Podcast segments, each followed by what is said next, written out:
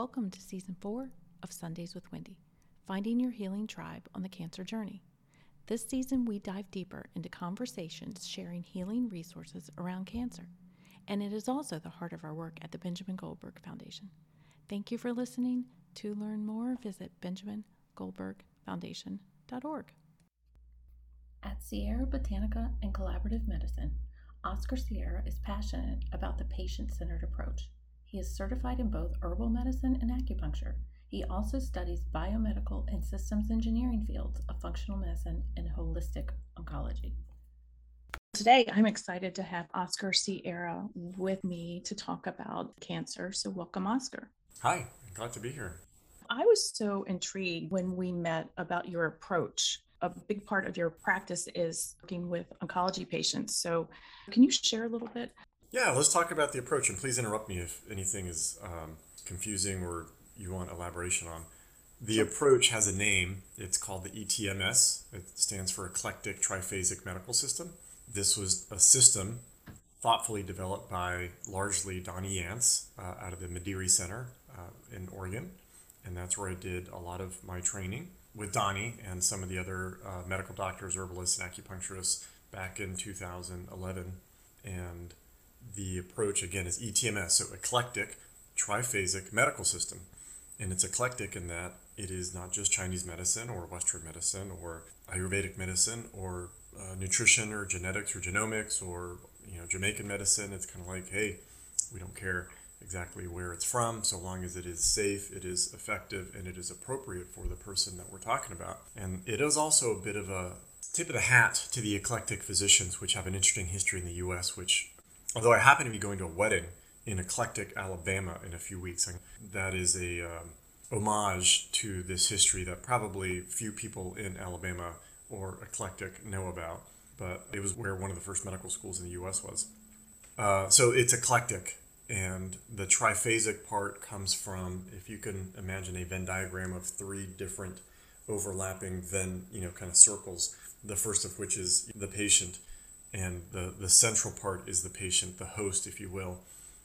That focus on just centering on the patient is really important with a lot of traditional medicine, and that differs in Western biomedicine in that the focus is often on the pathology or the disease. And there is certainly good reason to focus and pay attention to a bacteria, a virus, a you know beastie of some sort, a growth, a cancer, whatever it is but often the patient is lost in that forest. And the basic gist is, you know, set aside the fact that there may be a cancer or a hangnail or a hepatitis. You know, what is going on with the patient? Who are they? You know, what are they all about? Are they eating well, sleeping well, moving around well? Just basic questions that any traditional medicine practitioner can sort out fairly easily.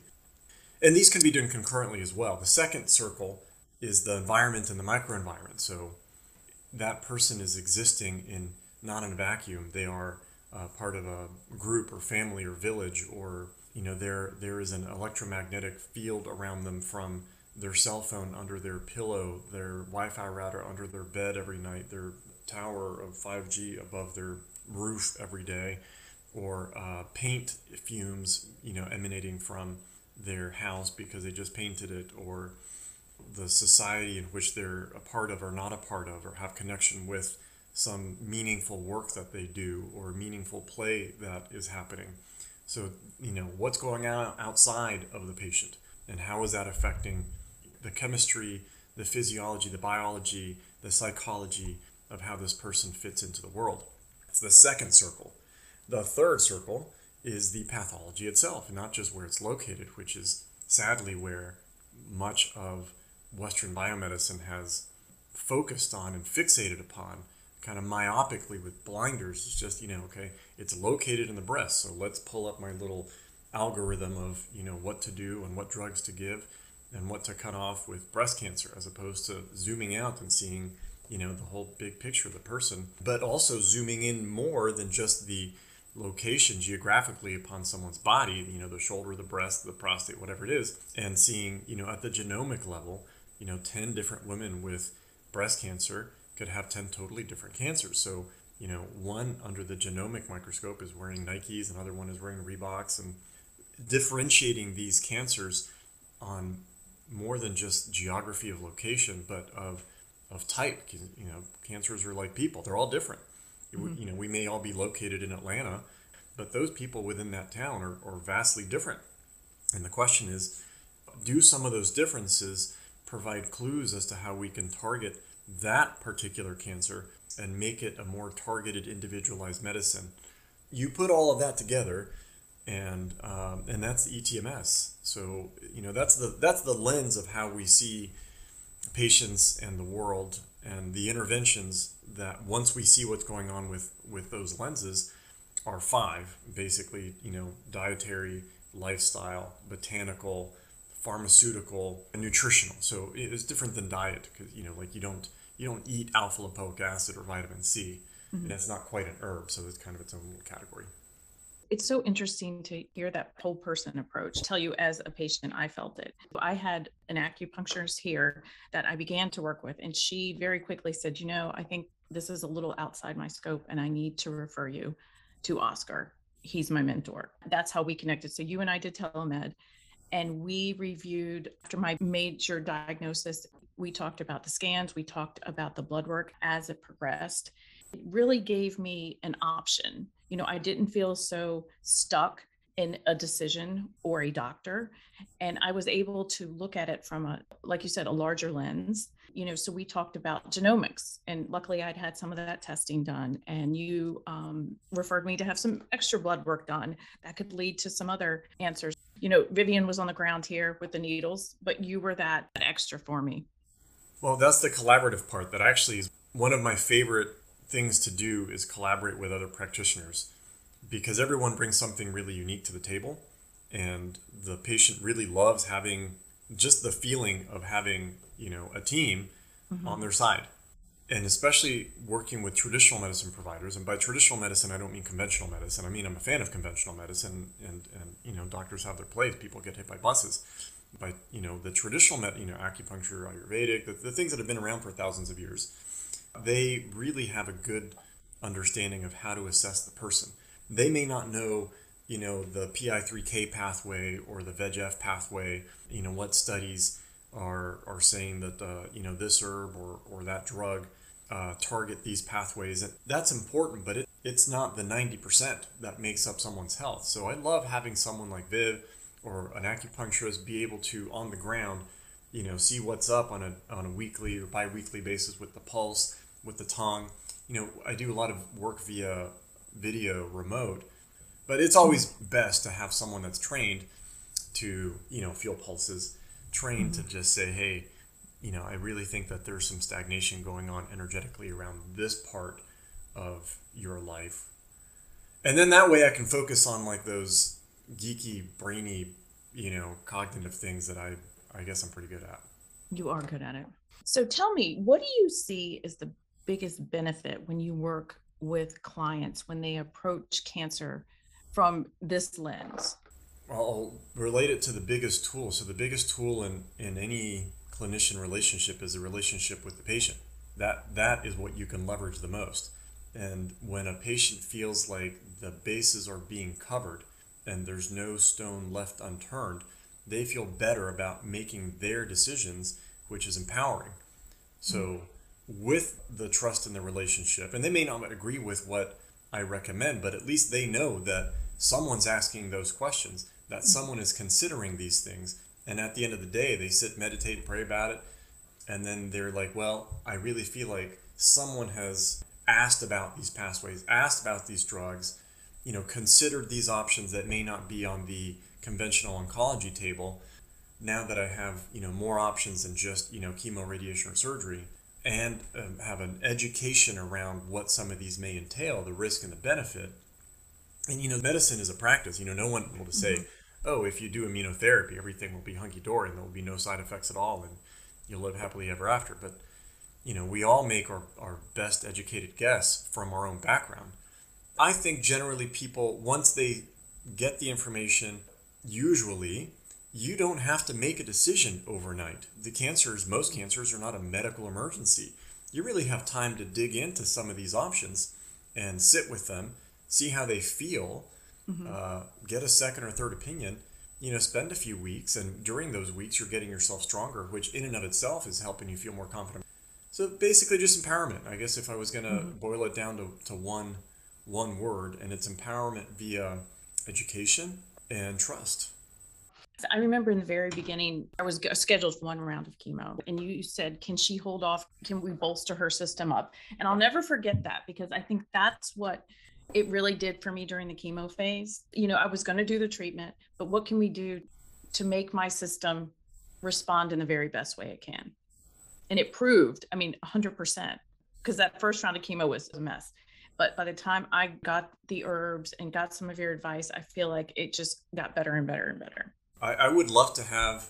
There was that blood work, that CBC that you got at one point mm-hmm. after doing mm-hmm. what, like four rounds of chemo, and there wasn't like a single blood chemistry in your CBC, white blood cells, red blood cells, hemoglobin, hematocrit, uh, platelets that was below the lab range, which, mm-hmm. you know, there's something to be said about the lab range not really being optimal, but still, mm-hmm. the fact that you've you had done whatever it was, three or four rounds of chemo, and none of your, you know, CBC was out of range was, I think the first time I, I'd ever seen that. I mean, uh, I kind of want a copy of that to frame it. You should have a copy of that to frame it on your wall because that's really something to be proud of. I mean, I have, you know, here's uh, mandatory certificates on my wall, my black belt, and my American Herbalist Guild, you know, sort of registered herbalist certificate and stuff. But, uh, you know, the ones that would be like, okay, where's the rubber meet the road? Show me some results, not just that you went to school. Well, um, you know, I'm very compliant. So I did what you told me to do. And it pays off, doesn't it? Mm-hmm. It really did. Like I've said before, I really wanted to look at this cancer diagnosis from every lens. When I was thinking about fasting, I definitely asked you about that. And you said, yes, I want you to fast around that chemo day. So I think it was everything. Everything made that blood work in my response to the treatment.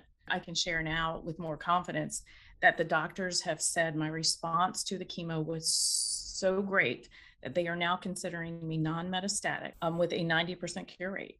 That's amazing and deserves kudos and deserves to be yelled proudly from mountaintops. But I mean, it took everybody. And that's why I feel like this season I wanted to connect all of the people that I worked with. It was a team approach. And I know it was unique and it very organically came together um, beautifully and still will because this is not the end of the road. There's still more for me to do, but it always makes me feel safe to know that I have you guys to reach out to. I'm grateful. It's um it's an honor and it's kind of fun, honestly, especially when there's other people involved. Like mm-hmm. I really, you know, so my business name here in Atlanta is Sierra Botanica and Collaborative Medicine, and I really thought it was important to include the word collaborative in there because it doesn't establish a hierarchy in that oh the oncologist is at the top of the pyramid and everyone you know bows down to him or the dermatologist or the gynecologist or the you know no. Patients at the center and there's a circle of players around that um, you know that throw ideas into the mix and uh, we we take those ingredients and and make a, an interesting stir fry with different flavors from different people and you know all sit down and have a meal together on the same level playing field mm-hmm. and that that's fun. That's like playing music. I'm a musician at heart, but I, I equate it to, you know, to jamming, and you just listen to, to the other people in the room on stage and see what's going on and, and put your two cents in and create something bigger than what was there just a minute ago. Well, it works, I can tell you. Last time we connected, we had a conversation, and you know, a lot of this information around cancer and around um, the genetic testing and treatment options is changing so rapidly. What is the best advice you can give someone to even begin to comprehend or research all that's out there right now? Uh, honestly, I would recommend them if they are the patient, yes, to stay informed and and feel like they are uh, coming from a, a stable place of knowing and feeling but I would also advise to delegate because there is just too much information out there and there can be a paralysis of analysis. I would really recommend just getting someone that is already used to looking at those pathways and interventions. Uh, and with regards to the herbs that are mentioned in some of these studies, I wouldn't automatically jump on those herbs. I would consider them.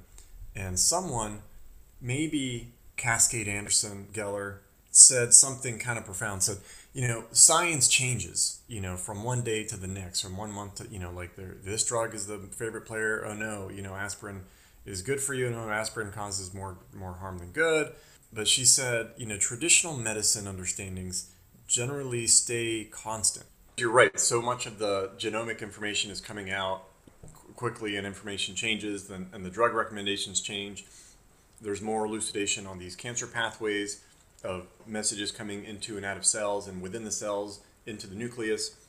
You know, there's a bunch of grad students out there that are, you know, working on this stuff every day. They're publishing. Most clinicians, especially oncologists, just aren't there scouring the the research in PubMed to see what the latest is on PI3K or P53 or uh, you know mTOR pathways or whatever it is and then the product of that like even if you did do two hours of research every day like what do you do with that information right? So sometimes it involves herbs and foods and occasionally lifestyle stuff. You know so does that mean that you, you go out and start taking you know black a ton of black cumin seed? Because this one study said that that the thymoquinone in black cumin seed you know inhibited this cancer or that pathway? Well maybe.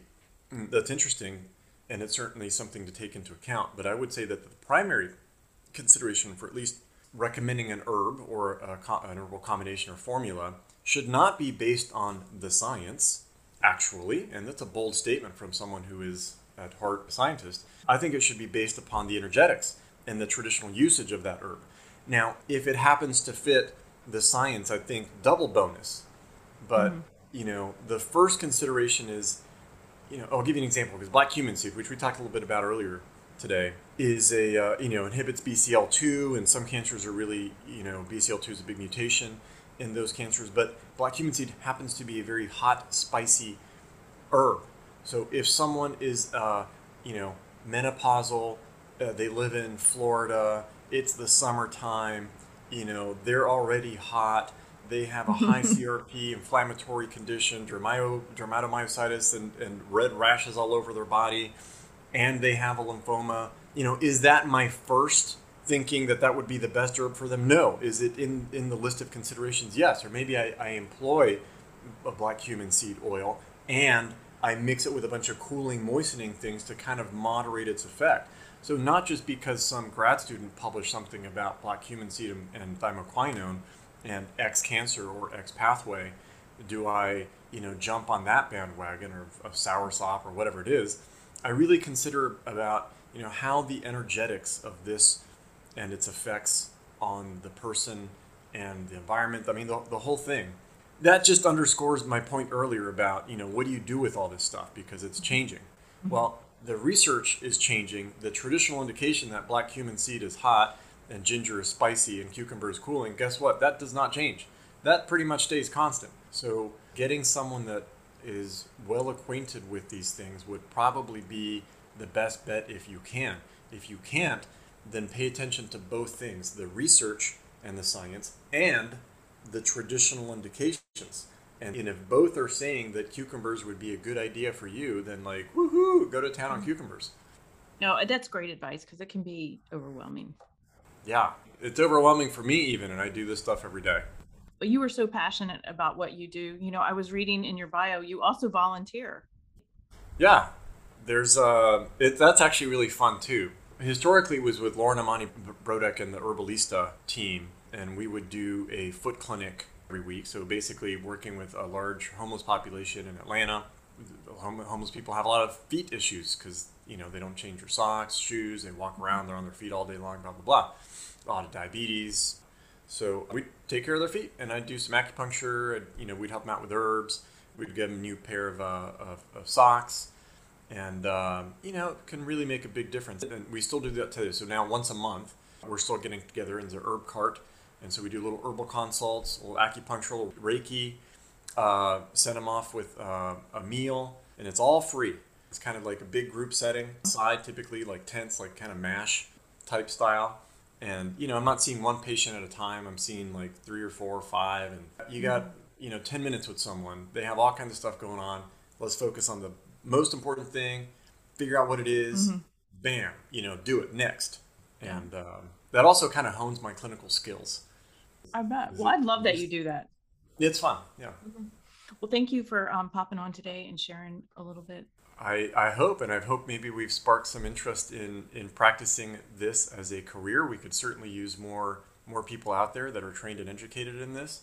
And you know, one out of every three people in our, our lifetime are going to be affected by cancer. So uh, I'm not the only one that does this. So ETMS, the Mederi Center is a great resource. I'll, I'll point them to someone local if I can as well. Okay, great. Well, thank you for all you do. My pleasure.